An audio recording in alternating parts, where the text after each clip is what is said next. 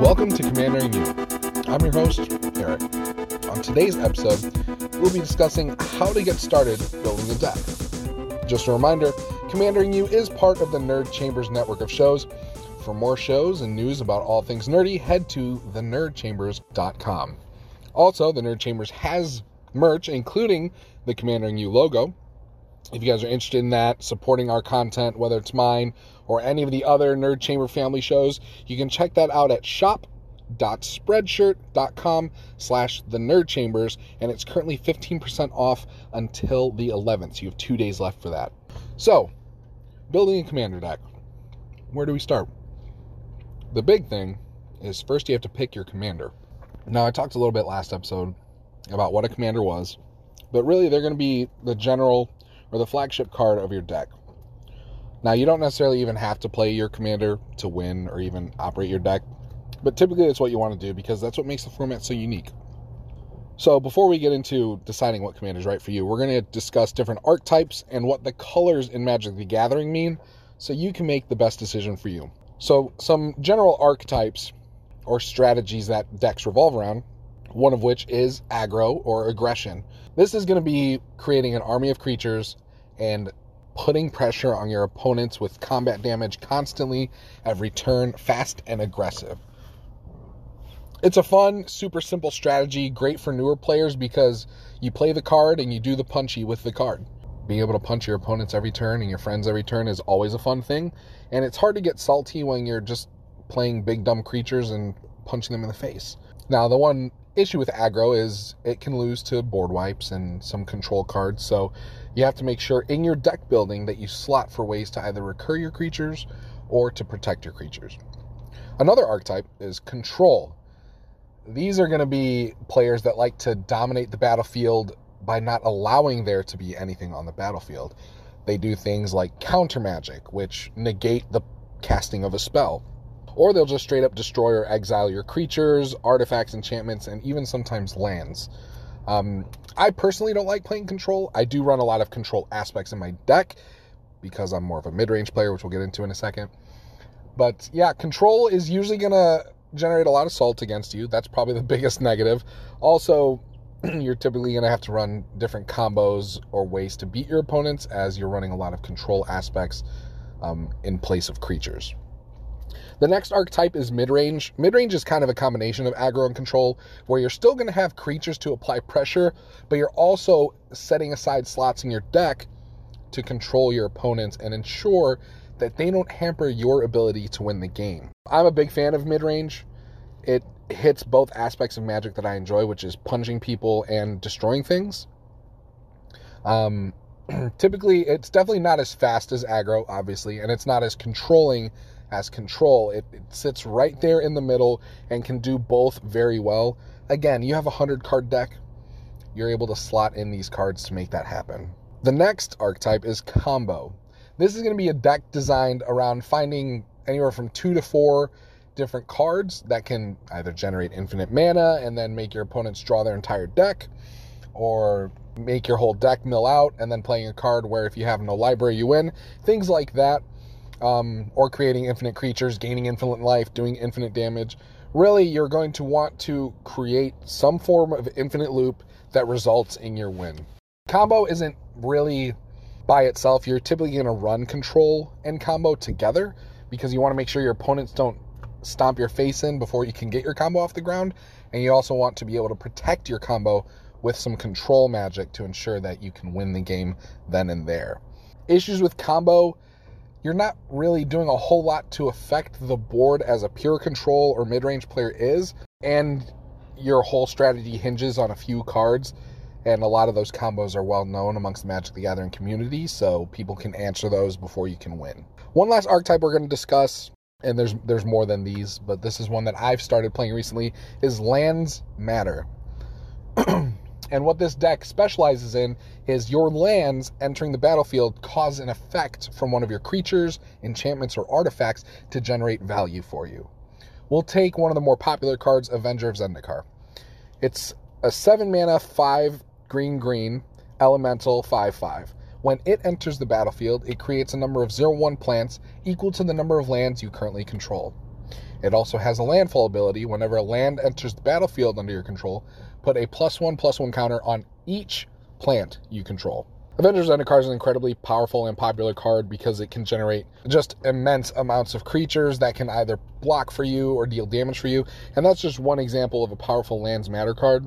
Another reason why Lands Matter is so popular in the Commander format is because land destruction as a strategy is typically frowned upon in most play groups. Uh, so Lands Matter has that bit of unspoken advantage in that regard. That's going to do it for archetypes. There's more that you guys can look into. A great resource for you is going to be EDHREC. That's EDHREC.com. Uh, you can search commanders there by color.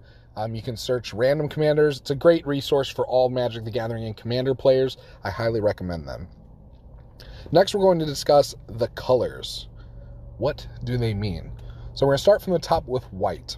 White is typically an oppressive color with its control magic, meaning it'll tax you to do things like attack or play cards, or only allow you to play one card a turn, while also swarming the battlefield with small creatures that are fast and can usually gain you life.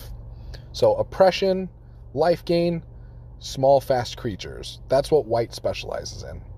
Unfortunately, in Commander, white by itself is a pretty weak color. Um, it does not have a lot of ways to draw cards, which is an incredibly important thing um, to maintain tempo against your opponents. You always want to have gas in the tank to be able to either answer a threat or become the threat at the table. White, in combination with other colors, though, can be incredibly powerful because the toolbox cards in white, such as Swords to Plowshares and Path to Exile, Smothering Tithe, things like that, are incredibly powerful, almost staple cards in our format that can do a lot for little investment. The next color is blue, which is one of the more powerful colors. Blue is the master of counter magic, meaning they can negate your opponent's spells. They're also fantastic at drawing cards and flickering or bouncing other permanents either to combo for yourself or to control the board state as well. A lot of people usually get automatically salty towards a blue player because they assume they're going to play counter magic, and that's not always the case. Blue can do other things other than counter magic. That's just their uh, probably their strongest attribute in addition to drawing cards. The next color we're going to discuss is black. Black is fantastic at destroying creatures using your life as a resource and draining your opponent's life to help you gain that life back. Black also has creatures such as vampires, rats, rogues, all sorts of demons. Um, incredibly powerful creatures that again allow you to use your life as a resource to gain incredible advantage. Um, Black also has some of the strongest lands in the game. Um, Urborg, Tomb of Yawgmoth, and Cabal Coffers, which can combine together to create tons of mana for black, allowing them to do combos and dominate the board, things like that. The fourth color in our list is red, which is another one of the weaker colors, although Wizards has been printing great cards for red. Red specializes in dealing burn damage to creatures, to your opponent's faces, fast, fast, weak toughness creatures that can do a lot of damage but can die very easily, as well as impulsive card draw. What I mean by impulsive card draw is typically red to draw cards will simply exile them off the top of your library and you can play that card until end of turn. So it's card draw without being able to keep the card. You have to play it in the moment, otherwise you lose it. But I mean, red will take whatever they can get.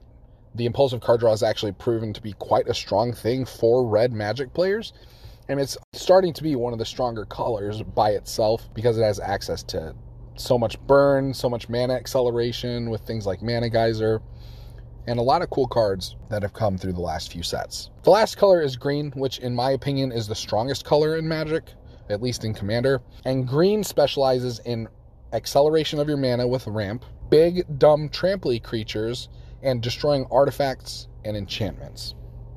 Um, one of the most important things, and what's typically tied with victory, is having the most lands on the battlefield. And green is the best color at accelerating how many lands you can play.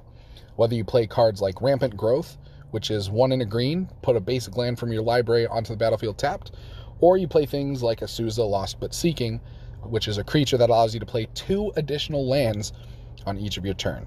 And that's just two examples of the dozens and dozens of cards that green has access to that allow you to put additional lands onto the battlefield. Obviously, if you have more lands, that results in having more mana, which means you can play more cards on your turn or on your opponent's turn. Green is one of my favorite colors in Magic uh, because it's one of the few st- colors I started with when I originally played back in 2013. It's also just, it's so powerful. I highly recommend any new player start with a deck that has green because it'll allow you to play your cards more because you can get lands out and play those cards that you decided to put in your deck. So now we know about different archetypes and all the colors of magic. Although we didn't discuss colorless, that's probably going to be a topic for another video because it's very vague. But how do you decide what commander is right for you? Well, as you were listening to the show, hopefully a couple things piqued your interest. Again, I highly recommend taking that interest and going to edhrec.com and searching their commanders. They have it broken down by monocolored, two color, three color, four color, five color, and colorless commanders. So you can decide which color combinations or lack thereof you'd be most interested in playing and finding a commander whose strategy is right there on the card. You want to keep it simple for your first deck and find something that's going to be uniquely you that you can have fun with. Also, YouTube is a great resource. You can type almost any commander into the YouTube search bar and find a deck tech online that'll help show you kind of the avenue you want to take to have an efficient deck. And another thing you want to do as you're building your deck, partner with your play group or talk to people at your LGS and see kind of what the average power level is of them. Are they a CEDH pod? Do they have decks that combo off on turn 3? Or do they play more casual commander? That's going to be very important to decide what avenues you're going to take so you can have fun, but also so the people in your pod can have fun. You don't want to bring a five power level deck to a CEDH pod and get demolished. You also don't want to bring a CEDH deck into a casual pod and be that guy that wins on turn mm-hmm. three. Wow, mm-hmm. good for you. So that's going to do it for this week's episode. A little shorter. I honestly could probably talk about deck building for hours and hours on end, but I want to keep this podcast a little shorter so you guys can consume it on your short trips to and fro when you're going to do groceries, whatever it is. Again, this has been Commander and You, episode two, deck building and you. If you like my content or want to support the other Nerd Chambers Network shows, go to thenerdchambers.com and I'll see you guys next week. Thank you so much.